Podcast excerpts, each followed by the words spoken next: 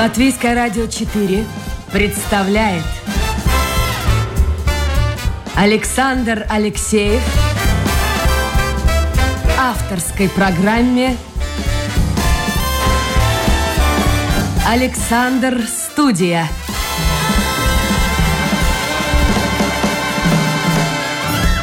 Здравствуйте, друзья! В эфире программа «Александр Студия». Как обычно, в это время с вами автор и ведущий Александр Алексеев. Продюсер нашей программы Людмила Вавинска.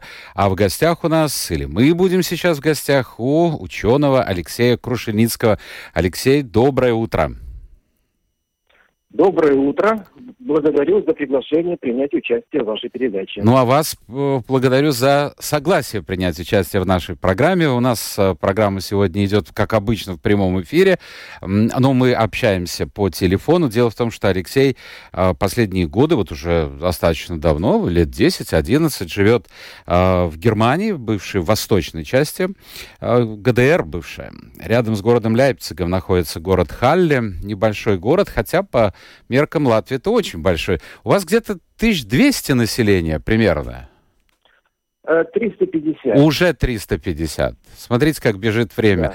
Я был давно, давно, давно. И вот что, на что я обратил внимание, в отличие от Лейпцига, который сильно пострадал во время бомбардировки в самом конце войны, Халли, в общем-то, сохранил свой исторический центр. Да, совершенно верно. Тут были бомбардировки, но очень небольшие. Тем не менее, вот за все время, которое я здесь живу, за 10 лет, по-моему, уже раза, раза три или четыре части города перекрывали, потому что в, э, в районе новостроек или в районе ремонта каких-то зданий находилось, э, находили бомбы времен Второй мировой войны. Их приходилось извлекать. Тем не менее, тут есть такие истории тоже. Алексей, я из воспоминаний последний момент, уже переходим потом к, к разговору. Э, львы перед университетом, перед старинным зданием университета сохранились? Ну, конечно. Это Все нормально. основных достопримечательностей. Стоят родимые, да. Понятно, все, все на месте. Вообще нужно сказать, это я слушателям хочу буквально в двух словах сказать. Э, итак, город Халли, или в русской транскрипции чаще приходится слышать Галле. Э, древний город, он рядом с Лейпцигом, и университет образован, если не изменяет мне память, вот в нынешнем своем названии, университет Мартина Лютера, Халли Виттенберг, образован в 19 веке, а из слияния двух университетов. Вот Виттенбергский университет, мне кажется, еще был где-то в 16 веке, с ума сойти, в 16 веке создан. Э, да, ему уже больше 500 Более... лет этому университету. И немножко да, помоложе, это, лет... наверное, 250-300 где-то так Халли университету. Даже побольше, может быть. Это в 17 э, вот это веке. я точно не знаю. Я, я слышал, я, я, правда, не историк, но я слышал, что он был объединен с университетом э, Виттенберга, э, по-моему, еще при Гитлере. И вот с тех пор он объединенный университет э, Халли Виттенберг. Хотя, может быть, я что-то и напутаю. А сколько примерно студентов учится, чтобы иметь представление? Насколько это большой университет в рамках студентов Германии? тоже точную цифру я вам сказать не могу, но порядка 20 тысяч. О, это солидная цифра, это солидная цифра. Да, это вообще это, э, вообще это университетский городок. То есть э, самое, так сказать, градообразующее предприятие в Халле – это университет. Ну что ж, э, самый крупный работодатель. С городом, в котором вы работаете последние годы, мы разобрались. Я напомню, друзья, это программа «Александр Студия». Вы можете задавать вопросы нашему гостю в интернете, на домашней страничке Латвийское радио 4, программа «Александр Студия». Постарайтесь это сделать в первой части эфира. Как обычно, я это повторяю. Сегодня мы будем говорить и о науке, и о политике. У меня в гостях, напомню, доктор физико-математических наук Алексей Крушельницкий. И Алексей, насколько я понимаю, в общем-то, значительная часть вашей жизни связана с Казанью. Вы там работали в одном из институтов Российской Академии Наук. Да, совершенно верно. Казань – это мой родной город. Я там родился, вырос, окончил школу, окончил физфак университета, и затем 25 лет я работал э, в Академии наук. Да, все, все правильно. И если так коротко и понятно нашим слушателям, чтобы было бы, э, обозначить основное направление вашей научной деятельности, в какой сфере вы работаете? Э, ну, я занимаюсь ядерным магнитным резонансом. Есть такой мудреный термин. Ну, большинство людей э, об этом, наверное, слышало, э, когда мы говорим о магниторезонансной томографии. Это медицинское применение ядерного магнитного резонанса. Вот, это довольно такая, ну, сложная, ее трудно описать на несколько минут э, в нескольких словах, но позволяет э, ядерная магнитная томография, позволяет э, диагностировать э, различные виды болезней человеческих, причем это делать очень точно, э, очень информативно. Вот. Единственный недостаток этого метода то, что он очень дорогой и довольно долгий.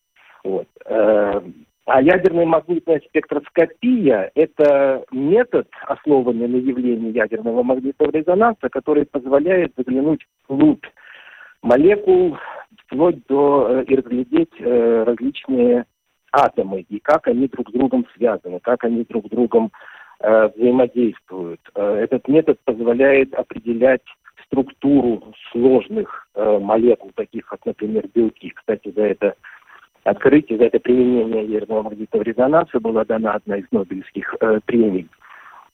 Вот. Э, я конкретно занимаюсь исследованием э, белков с помощью ядерного магнитного резонанса, как в твердом состоянии, э, так и в виде растворов. Э, и основная моя специализация – это молекулярная подвижность, то есть молекулярная динамика белков. Ну, чтобы пояснить, я могу в двух словах объяснить. Наверное, все слышали, ну, что такое гемоглобин. Это белок, который позволяет переносить э, кислород от легких в различные участки тела. И гемоглобин связывает э, э, молекулу кислорода потому что кислород в крови, он сам по себе не, э, не растворяется, его нужно доставить. И вот гемоглобин связывает этот кислород, но для того, чтобы он его связал, э, в молекуле гемоглобина должны произойти, э, произойти должно произойти ряд э, конформационных изменений. То есть это не жесткая молекула, она подвижная. Эта подвижность, она играет большую э, роль в биологическом функционировании белков. И вот э, моя личная, так сказать, э, Тематика научная связана с тем, что изучаю, как белки именно двигаются. Различные, то есть я изучаю, как можно определить их амплитуду движения, характерные времена и так далее. И так далее. Хорошо, Алексей, у меня сразу же вопрос. Слова. То, чем вы занимаетесь, это фундаментальная наука или она имеет конкретное применение, практическое применение в жизни? Да, здесь ответ однозначный. Это фундаментальная наука. То есть конкретных э, применений Э, здесь нет. Но этим занимается очень много народа. Э, ну, я думаю, у вас практически во всех развитых странах есть лаборатории, которые связаны с этим. Э, и они, ну, в конечном итоге, конечно, это выходит э, в какие-то прикладные разработки. Но большую часть это фундаментальные знания, которые дают э, только информацию, дают дают понятие о том, как это все устроено, как это все работает, но без этого, ну, это стандартная вещь, в принципе, стандартное объяснение, без этого осмысленная разработка, ну, положим, лекарств или модификация белков, или понимание функционирования различных болезней, в частности, тех же самых вирусов, они невозможны. Ну, ответ, в общем, да. Я, я понял, фундаментально. Сразу же вопрос. Я напомню, друзья, вы можете задать вопрос нашему гостю. Вопрос, как правило, в конце эфира. Uh, ну, ну, вопрос, что называется, в строку, потому что мы сейчас перейдем от науки к другим более, uh, может быть, более важным, а может быть, и менее важным делам. Посмотрим, как для кого. Спрашивает магнитный резонанс, но это имеется в виду uh, обследование медицинское. Не вредно ли его проводить? Может, ответите на этот вопрос? Одно... Да, однозначно нет. Есть другой метод, который, кстати, в связи с ковидом тоже стал довольно известным. Это метод компьютерной томографии, который позволяет очень быстро определить, сколько процентов легких у вас поражено э, этим ковидом. Вот. Э, компьютерная томография – это облучение человека э, рентгеновскими лучами. Там тоже можно э, получить довольно детальную информацию, но этот метод хотя он более дешевый и гораздо более быстрый, он немножко все-таки вреден для здоровья, поскольку это рентгеновские лучи, а, и часто его проводить нельзя. Что касается магниторезонансной э, томографии, ответ однозначный. Это совершенно э, безопасно для здоровья. Спасибо, спасибо. Ответили на вопрос нашей слушательницы. Алексей Крушенлицкий, доктор физико-математических наук, у нас сегодня в эфире. Алексей, э, вернемся к событиям 11-летней давности. 2011 год. Э, вы в этом году именно уже начали постоянно работать э, в университете Халли Виттенберга, э, Мартина Лютера в Халли Виттенберге э, в качестве э, научного сотрудника с постоянной позицией. Кстати, а что это такое постоянная позиция? Как-то у нас в наших э, вузах это, такого нет, мне кажется. Э, нет, нет, у вас как раз тоже. В тоже есть, как да? раз у вас есть. Да, я, кстати, не знал, э, как обстоят дела в балтийских странах, но как раз готовясь к нашему разговору, я посмотрел ваши предыдущие передачи, и примерно две недели назад у вас было интервью с академиком Латвийской академии наук Алексеем Кузьминым. Вот. Мне, кстати, разговор очень понравился, я его с удовольствием прослушал, как раз из его объяснений, из его разгов... Вау, вашего разговора я понял, что как раз э, Латвия как раз сейчас э, э, находится на рейсах полностью западной э, организации науки, и, в общем, у вас примерно все то же самое. Что касается постоянных э, ставок, вот это э, э, важная вещь, что э, во многом определяет разницу между организацией науки, например, в России и некоторых других странах бывшего Советского Союза и западная наука. Там, Европа, Америка, Япония и так далее. Принципиальная разница, вернее, одна из э, принципиальных разниц – это количество постоянных ставок.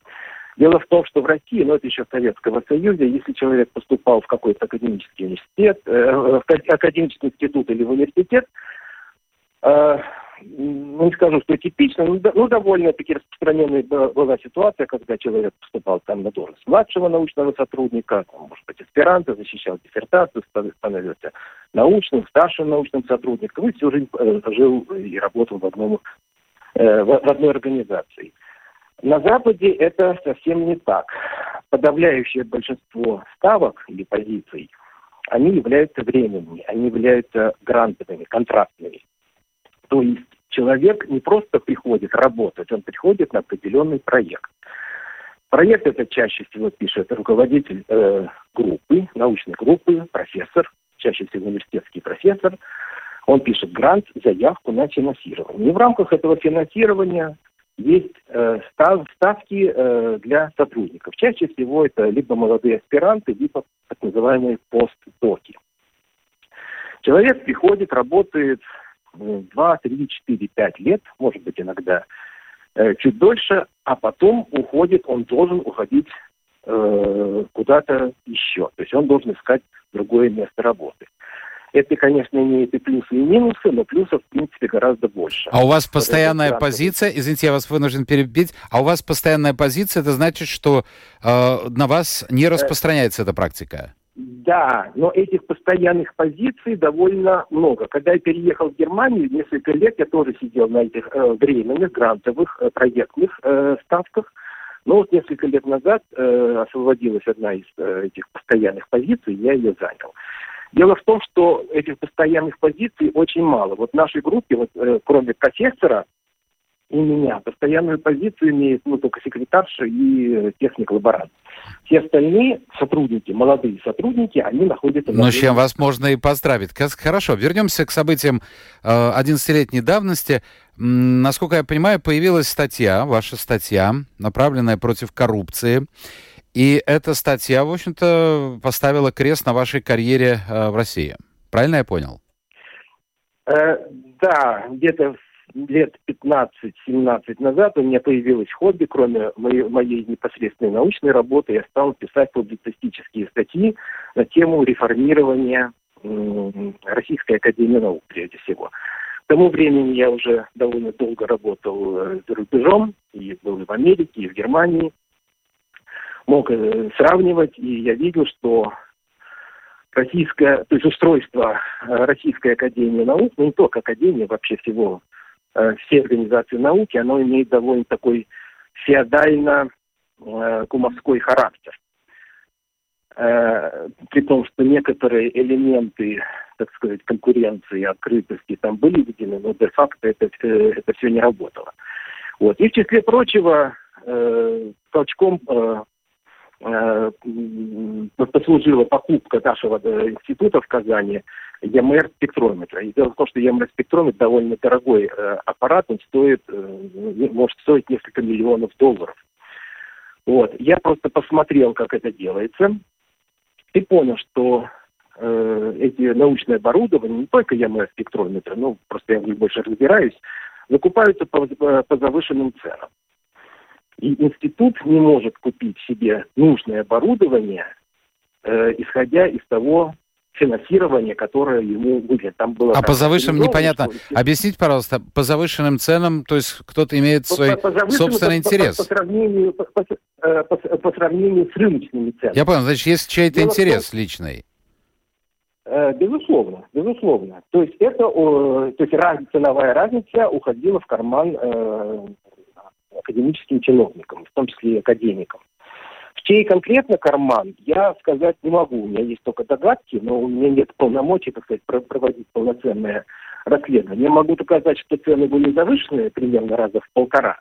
Ну, когда вы покупаете, положим, за миллион долларов э, прибор, значит, и вы за него э, платите полтора миллиона, а Но это хорошие деньги, хорошие деньги. Я это понял. Алексей, вы написали статью. Вот что дальше было?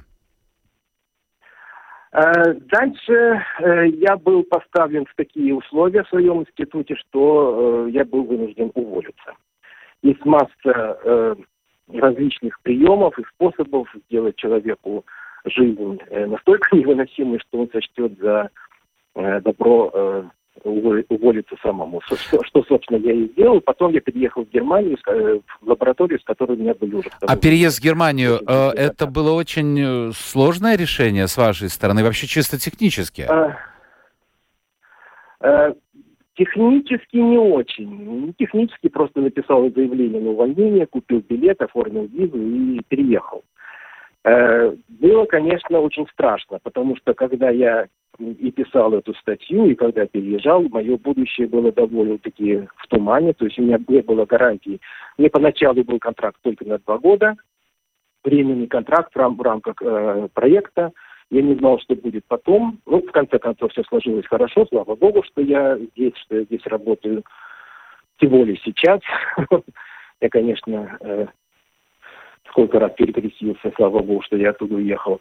Вот. Но э, тогда это было э, сложно, э, сложно и, ну, честно говоря, просто страшно, потому что 25 лет проработать на одном месте и в один момент взять и уехать в какую-то неизвестность. Э, но это сложно. Скажите, э, с точки зрения вот 25 лет в России и 11 лет здесь, в Германии, э, в чем разница положения ученого в России и в Германии? Э, э, разница, безусловно, есть. Вот одна из э, этих разниц, это то, что я уже об этом говорил, это количество постоянных позиций. Э, на Западе, ну, в принципе, это хорошо для научного, для развития кругозора, для, для развития ученого, творческого потенциала ученого. Это очень полезно ездить из одного места в другое, потому что считается правилом, это норма, когда студент оканчивает один университет, э, поступает в аспирантуру, защищает диссертацию в другом университете, потом едет на один постдок, на другой постдок. И все это в разных местах, в разных лабораториях. И он из каждого места, из каждого из каждой тематики, из каждого проекта э, узнает что-то новое, и это очень здорово и очень хорошо. С другой стороны, конечно, я тут тоже вижу, что это такая система отпугивает многих молодых людей идти в науку, потому что пока ты не получишь постоянное место, либо это профессор, да, если ты получил место профессора, если ты стал профессором в университете, это, конечно, ты, это очень почетно, это очень хорошая зарплата, ну, ты будешь миллионером, но ты будешь э, обеспеченным человеком, замечательная пенсия, все очень хорошо. Но дело в том, что конкурс мож, может на профессорское место могут, может доходить до нескольких десятков, иногда даже сотен заявок на, одно, на одну вакансию. То есть это очень сложно. И это отпугивает многих молодых людей, к сожалению. Это минус. Но в тем, тем не менее, в целом вот такая система, ну, как вот э, Черчилль сказал про демократию, что все демократия очень плохая система, но все остальные еще хуже. Ну, вот такая система организации науки тоже есть минусом. Но дело в том, что вот то, что вот мы наблюдаем, например, в частности в России, это, тем не менее, намного хуже, и организация науки в России поэтому не может э, э, конкурировать э, с западной наукой. А, кстати, в Россию вы ездите? Ну, до событий хотя бы 24 числа ездили? Э, для меня э, краеугольным, так сказать, камнем или какой-то там каким-то водоразделом было не 24 число, а 14 год. Вот тогда у меня до этого у меня еще какие-то были там слабые надежды, иллюзии, но после 2014 года и нет. И Вы Крым имеете в виду? В да, да, да, да, Крым и все, что с этим связано. Вот.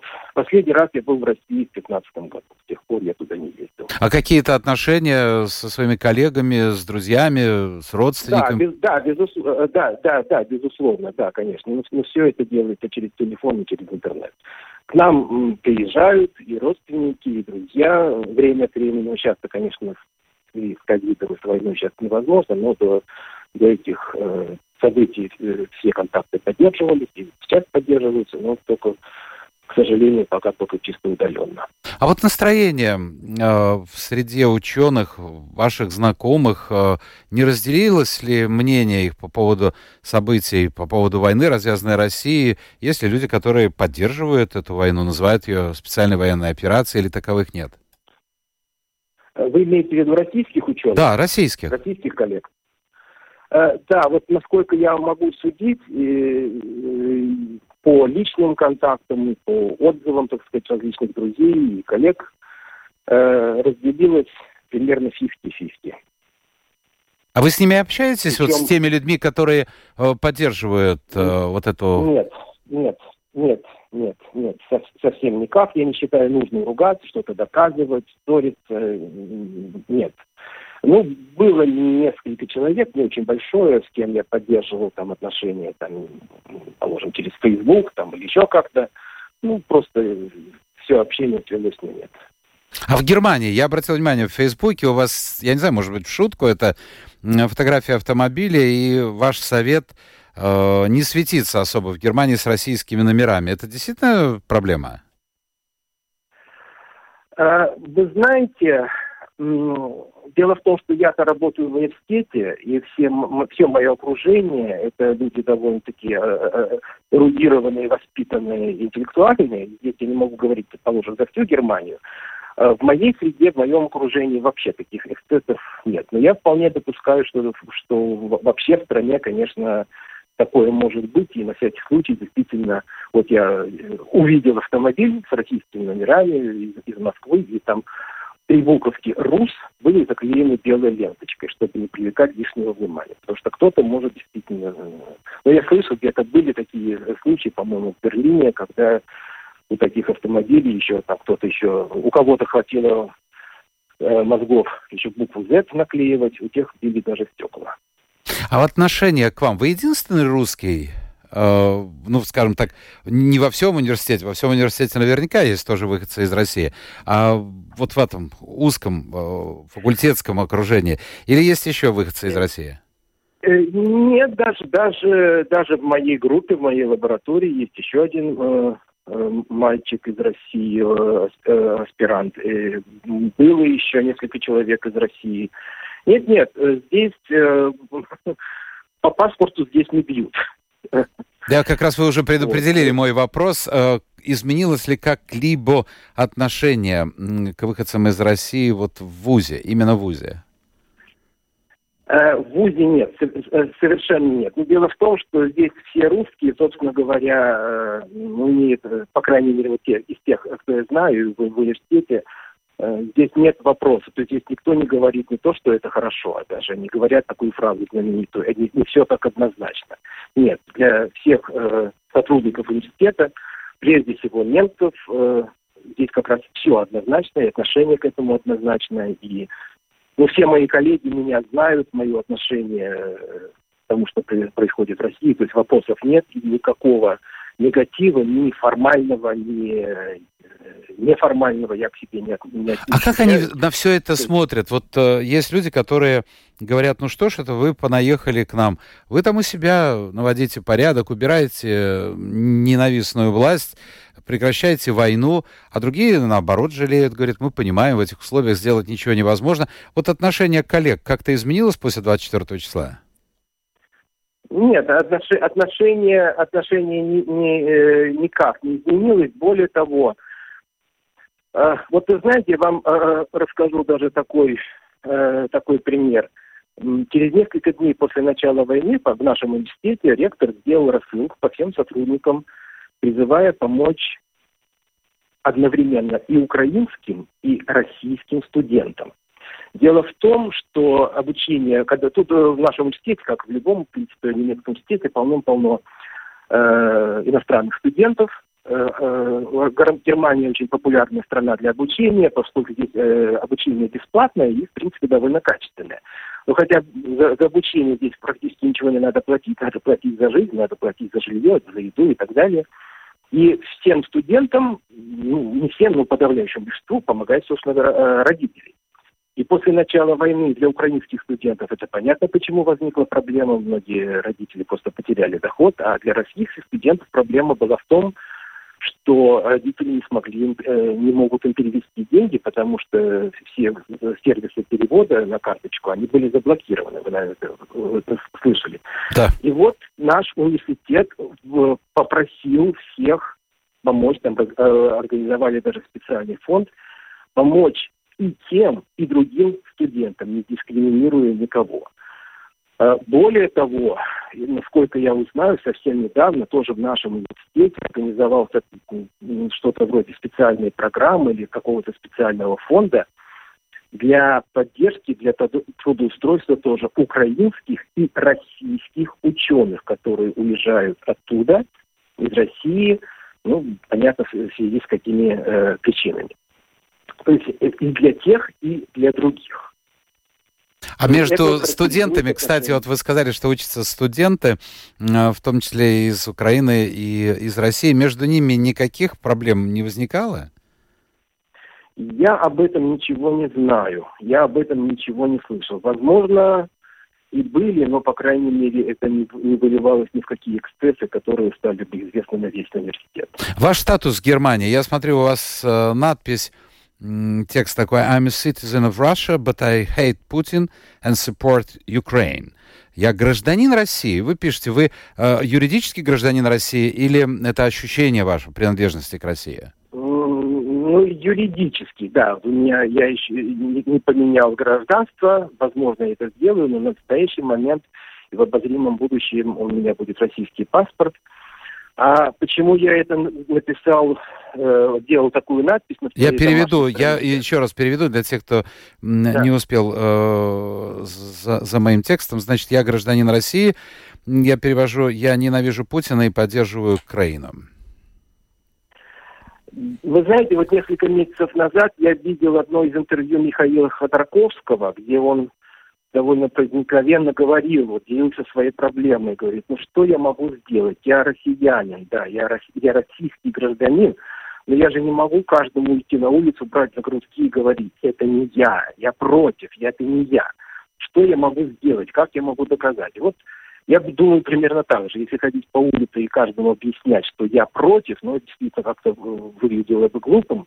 Но если кто-то мной заинтересуется, нагуглит мою фамилию, попадет на мою персональную веб-страничку, он эту фразу прочтет, я специально сделал даже крупным шрифтом, потому что я считаю это важным, это все остальное, там, когда родился, когда где работал, это, так сказать, то тоже важно, но это вторично, потому что это очень такой существенный маркер свой-чужой. Э, свой-чужой здесь позицию свою обязательно надо обозначить, и молчать здесь нельзя. Алексей, скажите, пожалуйста, так. вы допускаете, что когда-либо сможете вернуться обратно в Россию? Нет. Почему? Нет. Э, понимаете, э, я не верю в то, что там смогут произойти изменения. Ну, то есть, я не знаю, может быть, я приеду на какой-то короткий срок по каким-то личным делам, но вряд ли я вернусь туда на совсем. Я не верю, что это страна реформируемая, что в смысле науки, что в смысле государства, должно смениться, ну, как минимум, одно, два, три поколения, чтобы там что-то выросло путевое. То есть болезнь зашла настолько далеко, что надо все разломать, сделать пустое место, посыпать тустом, и только потом на чистом месте с нуля строить что-то новое. Но этого, естественно, не будет, потому что это означает ядерную войну, этого никто не хочет, поэтому, скорее всего, он будет... А почему так происходит? Послушайте, я, я вот совершенно по другому поводу вспомнил, э, ведь на днях умер Бакатин, последний э, глава КГБ, который очень много сделал. Я читал его воспоминания в свое время. Он действительно, э, по наивности, наверное, э, считал, что все, все, с этими страшными репрессиями, с этой коммунистической чекистской системой будет покончено. А нет. А что такое вот? Где эта зараза? Где это гниение происходит? Почему после всех этих событий, после действительно того, когда люди свободно заговорили, после перестройки, вдруг мы имеем вот то, что имеем сегодня? Э, да, вопрос очень важный. Я на эту тему тоже, конечно, много думал. Но это, конечно, лучше вам поговорить не со мной, физиком, а с каким-нибудь политологом. Ну, как вы думаете, вот как раз как человек, как ученый? Да. Ну, вы знаете, э, мое впечатление, что это просто так э, сложилось, это просто случайность. Потому что, ну, грубо говоря, не повезло. Не повезло в том смысле, что пришел к власти человек, группа людей, которые сделали из, из, э, из этой страны вот то, что они сделали. Ты, пришли бы другие люди, как бы не было. Человек э, дов, э, существо довольно социальное, и он ну, подавляющее большинство из людей, они конформисты. Это, в принципе, нормально. Если все будут видеть, что вокруг все врут, воруют и убивают, то они будут врать, воровать и убивать. Только отдельные единицы будут кричать вокруг «окститесь».